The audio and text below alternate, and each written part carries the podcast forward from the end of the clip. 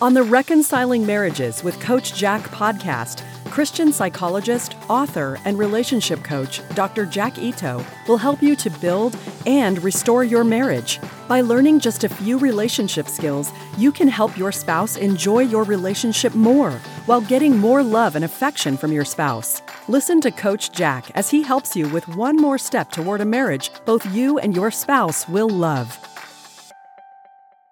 Today, I want to talk to you about how to trust your spouse more without being a victim. Are you always on guard because you don't trust your spouse? Have you been repeatedly deceived? What can you do rather than just being patient and forgiving? If you can't trust your spouse, you won't feel in love. Your becoming secure can put that trust piece back in. I don't think anyone wants to go throughout their day with some gut feeling that their spouse is up to something. The more we have been deceived, the less we are going to trust, though. The less we trust, the less we enjoy our relationship, and the less our spouse enjoys us.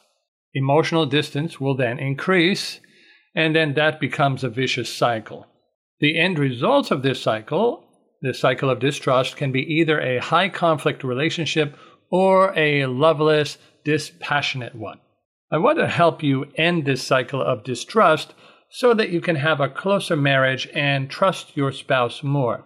Step one is realizing that blame is not a tool for relationship improvement. Note that I didn't say that your spouse is not to blame. Your spouse may well be to blame for everything, although you likely played a part by having poor boundaries. Blame helps us to feel better about ourselves. It sure does. But it doesn't actually improve our relationship. I would love it if blame improved our relationship. Imagine the following exchange. You say, You lied to me and are to blame for our failing marriage. Your spouse says, Thank you so much for letting me know that. I will get right on to changing my ways and restoring our relationship.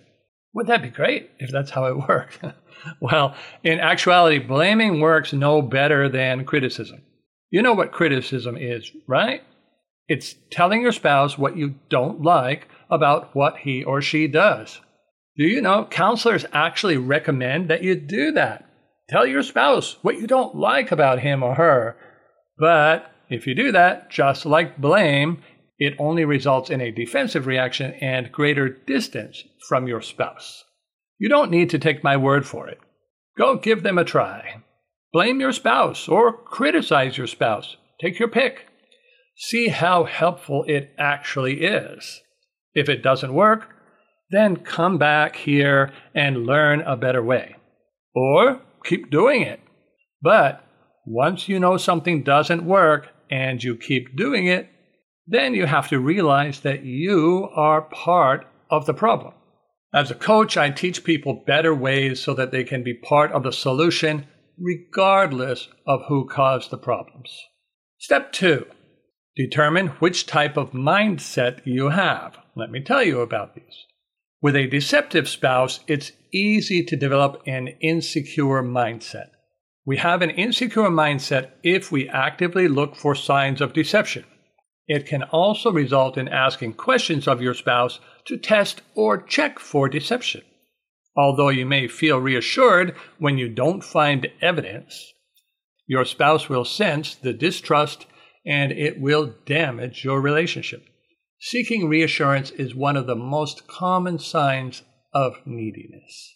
We can also have an insecure mindset even if our spouse is completely trustworthy. How does that happen, you ask? Well, let me tell you. It can happen because we have been betrayed by others that we had relationships with in the past. Insecure mindsets are characteristic of needy people. They didn't make themselves this way, someone else made them this way. You are not to blame if you are insecure, but you are responsible for becoming secure. No amount of reassurances from other people will ever make you a secure person. You will need to overcome neediness by yourself to develop a secure mindset and secure behavior. The more secure you are, the less anybody will dare to lie to you cheat you, or mistreat you.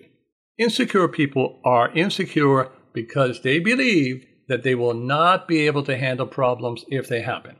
Thinking something like, I would be devastated if. Secure people know that bad things will sometimes happen, but they don't live in fear of that. They have a strong faith, a plan B, and skills to deal with problems. As a result, they are both more relaxed and more successful.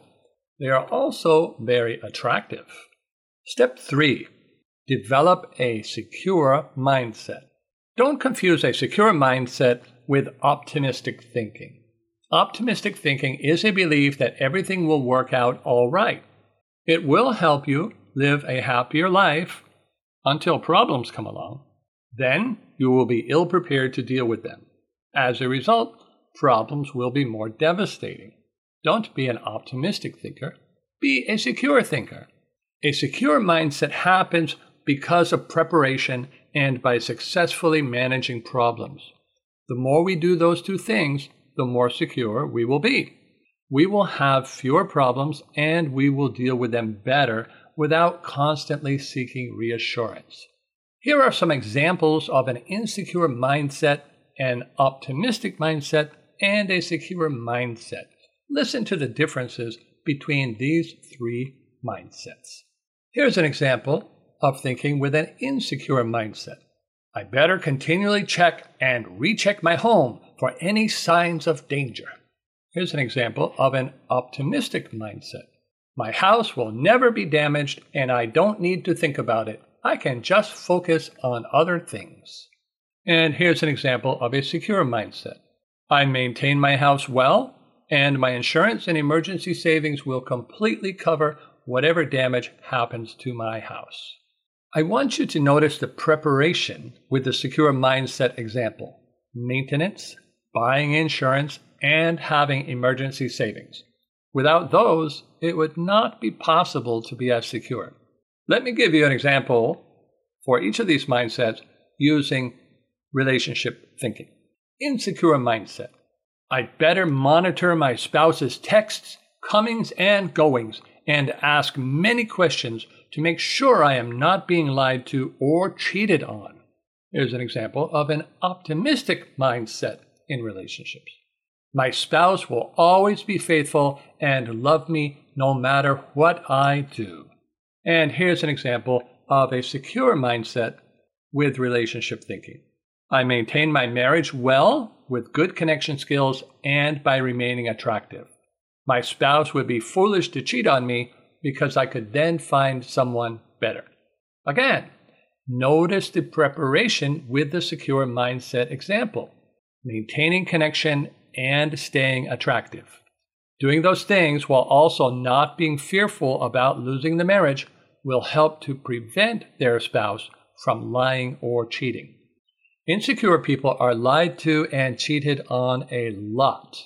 That's because their spouses have learned that while their behavior may make their spouse angry, it won't result in losing their relationship or in any lasting boundaries either. Security comes from a strong faith, good skills, and a plan B. I'm sure you didn't write that down. Let me say it again. Security comes from a strong faith, good skills, and a plan B. Weak, unprepared, unskilled, and fearful people are the most common victims of everything. If your spouse sees you this way, you will have set yourself up to be a victim. Instead, you can be loving, prepared, skilled, and secure. You will not argue, criticize, or blame. You will treat your spouse very well. And you will use very good boundaries if your spouse treats you or your relationship poorly. Question for you Do you have these skills? There is a particular set of skills that will help you to be secure in relationships. I have for you not an exhaustive list, but some really important things. If you don't have these things, you are not going to be secure. One of these skills you must have is connection skills. Connection skills are what make other people feel you are similar and makes them want to be with you. I feature these skills in my Reconnections coaching package. Second set of skills that are necessary for good relationships are having good boundaries. Boundaries are what make other people respect you and stop any damage they are doing. This skill is featured in my Difficult Spouses coaching package. The third set of skills, which is important for maintaining a relationship, is attractiveness skills. Attractiveness is what makes you a more desirable catch for your spouse than the next person. Attractiveness makes the difference between being friends and having romance.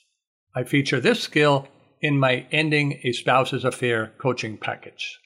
Now, if you actually get coaching with me, you'll find you can get all three skills in whatever package you get. It's just that each of these skills is emphasized more or less in these particular packages.